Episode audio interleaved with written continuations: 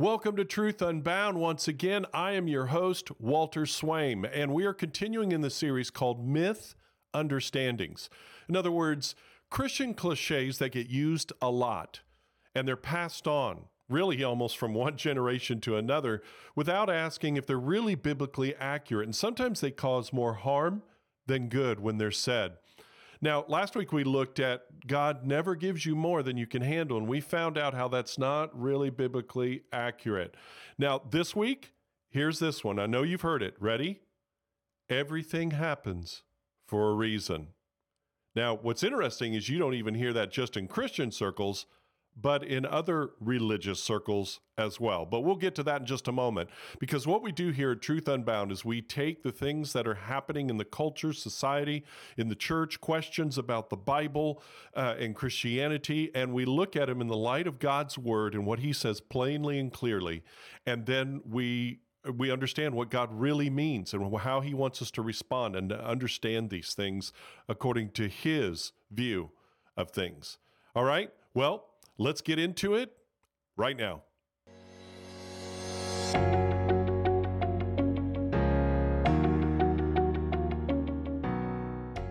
All right, now just before we get into our topic of today, I just want to remind you that if you are growing in your knowledge of the of the Lord, of his word, and how it relates to the things of each and every day, which is our passion here at Truth Unbound, is to look at what's happening currently and being asked currently and seeing what God's word really says about it and how, to, how God really instructs us. If that is happening in your life, you're growing with this, and you want others to be growing in their faith as well, then would you do this? Would you click on like? Make sure to uh, to hit or click on all notifications. Also, you could subscribe to follow the podcast, video or audio, and then also subscribe to the podcast so you know when the latest one is coming out, and then share a link to each one every time they come out with the whole world. Okay. All right, let's get back to it. Okay, so the question once again is Is it true that everything happens for a reason? Now, again, when you get into especially Far Eastern uh, religions such as Hinduism, Buddhism, uh, there's that idea of fatalism. In other words, you can't, it's going to happen no matter what you say, or no matter what you think, or no matter what you do. It's going to happen that way and it's a it's a sad fatalism. In other words, we're just kind of going through the motions, and things are going to happen to us no matter what we do, and we have no say or decisive action in them to change the the circumstances. Um, now, a lot of these cliches come to us. They they are distantly connected in some way to a Bible verse or passages in the Bible. Well, this one, everything happens for a reason, most likely comes from this, and it's in Romans 8 28, which says, And we know that all things work together for good to those who love God, to those who are the called according to his purpose. All right, so we're going to take this step by step as we get closer to and then in that verse and back out and understand what this what all this really means, okay? Now, when someone says everything happens for a purpose, um, it it usually means it points to either the past as a consequence, in other words, it happened because of a reason, because something happened. Uh, you, I had somebody just this last week say, "Karma, baby." In other words, I believe in karma that things are going to come back around. Uh, bad things are going to happen to people when they do bad things. Okay, so that's what they mean by karma. But uh, it can either mean that or uh, it can be uh, as a purpose. In other words, there's something in the future that's going to result from this, okay? And mostly meaning something good is going to happen to it. So, either way, whatever is everything happens for a reason a true statement? Is it a biblical statement? Is it from God? I think of the first instance, uh, something like this that similarly happened in the New Testament, and that is in John chapter 9 with the disciples with Jesus. Um, in John chapter 9, verses 1 through 4, it says this Now, as Jesus passed by, he saw a man who was blind from his birth. And his disciples asked him, saying, Rabbi, who sinned, this man or his parents, that he was born blind? Jesus answered, Neither this man nor his parents sinned, but that the works of God should be revealed in him. Okay, so we know that it would have been a common th- way of thinking back then, especially for the Jew, to think that it was all suffering is directly linked to either someone in his family sinning or his parents, specifically, like they're saying here, or the man himself, that he would have been blind this way. Of course, he was blind from his birth. So, what did he could have done to be blind, but whatever uh, to cause blindness in him. Uh, but nevertheless, the point being, there was a cause. Everything happened for or because of a reason. Okay. And Jesus said, neither Neither his parents nor he sinned uh, for that this would happen, but God's going to do something incredibly great out of it. He's going to create something amazing out of it. In another instance, uh, I remember in Luke chapter 13, verses 1 through 4, where Paul, uh, where Paul, where uh, Luke writes this in verse 1 of Luke 13 There were present at that season some who had told him about the Galileans whose blood Pilate had mingled with their sacrifices. And Jesus answered and said to them, Do you suppose that these Galileans were worse sinners than all other Galileans because they suffered such things? I tell you, no. But unless you repent, you will all likewise perish. Or those 18 on whom the tower in Siloam fell and killed them, do you think that they were worse sinners than all other men who dwelt in Jerusalem? I tell you, no but unless you repent, you will all likewise perish. And so these people tell him or remind him about this story about Galileans who were evidently murdered by Pilate, and then he took their blood and mingled it with the blood of the sacrifices they were making for them and their families in the temple according to the law. And so there was this slaughter of people by the Roman governor of Galilee and of Palestine, actually, all of Palestine. And and so Jesus said, Well, do you think they were worse sinners that's why this happened to them? He says it wasn't that way. But I tell you what, everyone's going to perish one day, and you need to repent of your sin and turn to me. And then he mentions himself back at them another story, a, a tragic accident, a freak accident that occurred. Evidently, in uh, we don't have anything of this in history, but it doesn't mean it didn't happen. Um, uh, not every single instance was recorded in history. The, this tower, evidently maybe a type of tower or a scaffolding to build a tower, fell, and every one of the workers on it killed were killed by it. He says, "Do you think they were worse sinners because of uh, what happened here? Do you think that was what caused it?" And he says, "No, but I tell you what, everyone's going to die one day, one way or another, and you need to repent of your sin and believe in me now." Okay, so again, what's the reason? In general, he says everyone's going to die. It's not because something happened to them or they did something or something was going to come out of this. But I tell you what does come out of this is we learn a lesson, and that is that you everyone needs to repent of their sin and turn to God before they pass away, before they die. All right, so let me read that verse in Romans 8 28 one more time. It says, And we know that all things work together for good to those who love God, to those who are the called according to his purpose.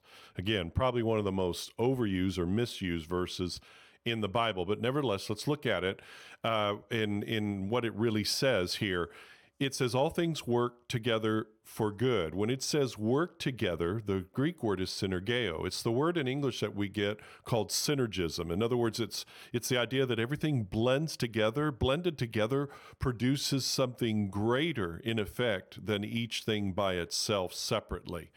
And then he says, not only that will God work all things together his way by his providence uh, it's it's also something he says for those that are the called, those that love God. In other words, only those who are children of God, those who have put their faith in Christ, will receive the benefit of this and will notice it and recognize this truth that no matter what happens, God will bring it to good, either in this life or the next, one way or another. And let me put this in as a side note, just to remember this that this is one of those heavy heavy truths that are foundational to our living as believers in Christ. Uh, it's important that before tragedy strikes, that we you get this down in your mind and in your heart deeply, that it be deeply embedded, um, immovable. Okay, uh, so you can't wait until the moment happens and say, "Okay, God, I need an answer." You'll have this already. You'll open the drawer and pull this truth out, and the Spirit will bring it to your mind and your heart to give you assurance no matter what happens, God is going to work it for the good somehow, some way, at some time. Okay? So make sure to get this truth down now. Okay, so how are we understand uh, how are we to understand this all? Okay? Well, first of all, we understand that God has his sovereign will, okay? He knows every possible every possible way anything could be decided or done. Um, and the, it also involves what he says will happen no matter what we do, okay? And they are two separate things, and we'll explain why in just a moment. Okay, so like the book of Revelation reveals what will happen no matter what. This is what is going to happen one day, and God's willed it that way.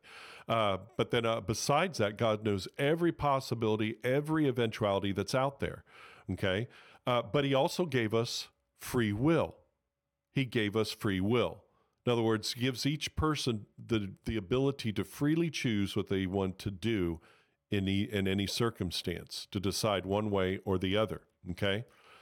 The third thing is this is that God knows what can and will happen, but he does not make that choice for you to make it happen a certain way. Now, I know my Calvinistic brethren would disagree with me, but the scriptural evidence shows us this. He knows again every possibility and eventuality, but he doesn't micromanage every single thing to happen the way it does. That's called determinism, to say that God makes the choice uh, of how everything's going to happen, every single tiny thing ever in the universe, okay? Um, and that's not true. In other words, we could put it this way uh, in summary everything happens for a reason, but God is not the reason everything happens. Let me repeat that one more time. Everything happens for a reason, but God is not the reason everything happens. Okay, so what happens Romans 8:28 tells us though that his overall sovereign will his the providence providence is God's unexplainable ways to guide things to eventually fulfill his purposes and glory. Let me repeat that one more time. Providence is God's unexplainable ways to guide things to eventually fulfill his purposes and glory. And so Romans 8:28 tells us that behind it all and every choice that is made independently, freely by each and every person to do what they're going to do or not do, or decide what is right or wrong in a certain circumstance to do, um, in some way, God eventually brings it out so that His glory is fulfilled in it all. He just doesn't make that decision and predetermine everything to happen the way it does. Now, some things happen, uh, a lot of things tragically happen already because of sin. Ever since the beginning, from the first sin of Adam and Eve, it has thrown everything into chaos. It hasn't only given uh, upon, passed upon us the death or the curse of sin and death on us since that time, but it has also messed up or created chaos and confusion even in the physical elements of the creation as a fallout. It's a fallout of it. You say, well, where do you get that from? In Genesis chapter 3, verse 17, verses 17 through 19, it says, Then to Adam, he, God, said, Because you have heeded the voice of your wife, and have eaten from the tree of which I commanded you, saying, You shall not eat of it, cursed is the ground for your sake. In toil you shall eat of it all the days of your life. Both thorns and thistles it shall bring forth for you, and you shall eat the herb of the field. In the sweat of your face you shall eat bread till you return to the ground, for out of it you were taken. For dust you are, and to dust you shall return. And so this assures us of this this this thing that not only is sin and the curse of sin, which is death, passed to all of us, as it says in Romans chapter 5, verse 8, or as it affirms in Romans 5 8, it means, first of all, that people, sinful people, will do sinful, stupid things. They will. And they will cause pain and harm and suffering on, eh, eh, on each other. Okay? That's the first thing that happens because of sin. God has nothing to do with that. That's on us. We are without excuse. So humanity causes sinful, human, stupid things to happen uh, with the, to each other. Okay. Secondly, because not only the sin of man has uh, cursed man to sin and death, but also all of creation so uh, is cursed with with a fallout effect from this. In other words, that's why freak accidents occur and natural disasters occur, taking the lives of so many people and damaging uh, property and and altering even the land itself often. And so, because of sin, stupid people do stupid things, and that's the reason why it happened. And freak accidents occur because creation itself is in a certain degree of chaos as a byproduct of our sin. So, in the end, just to summarize, this means that God can and will make good come from everything. Good and bad, He will make good come out of. His full His purposes will be fulfilled. His glory will be seen one way or another in it all and through it all. And He will show His love and grace to us what can happen can even open, no matter how tragic, can even open hearts to the gospel. Okay, open people's minds and hearts to, to finally really see and consider the gospel of Jesus Christ. And it will bring God, but God will be glorified in the end. So, this tells us that we need to make very good choices based on biblical principles and commands that God gives us.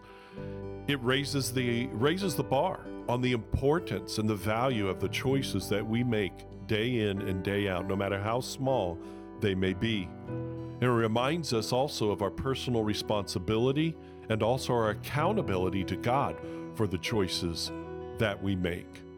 Well, I hope that this has helped you to understand this a little more.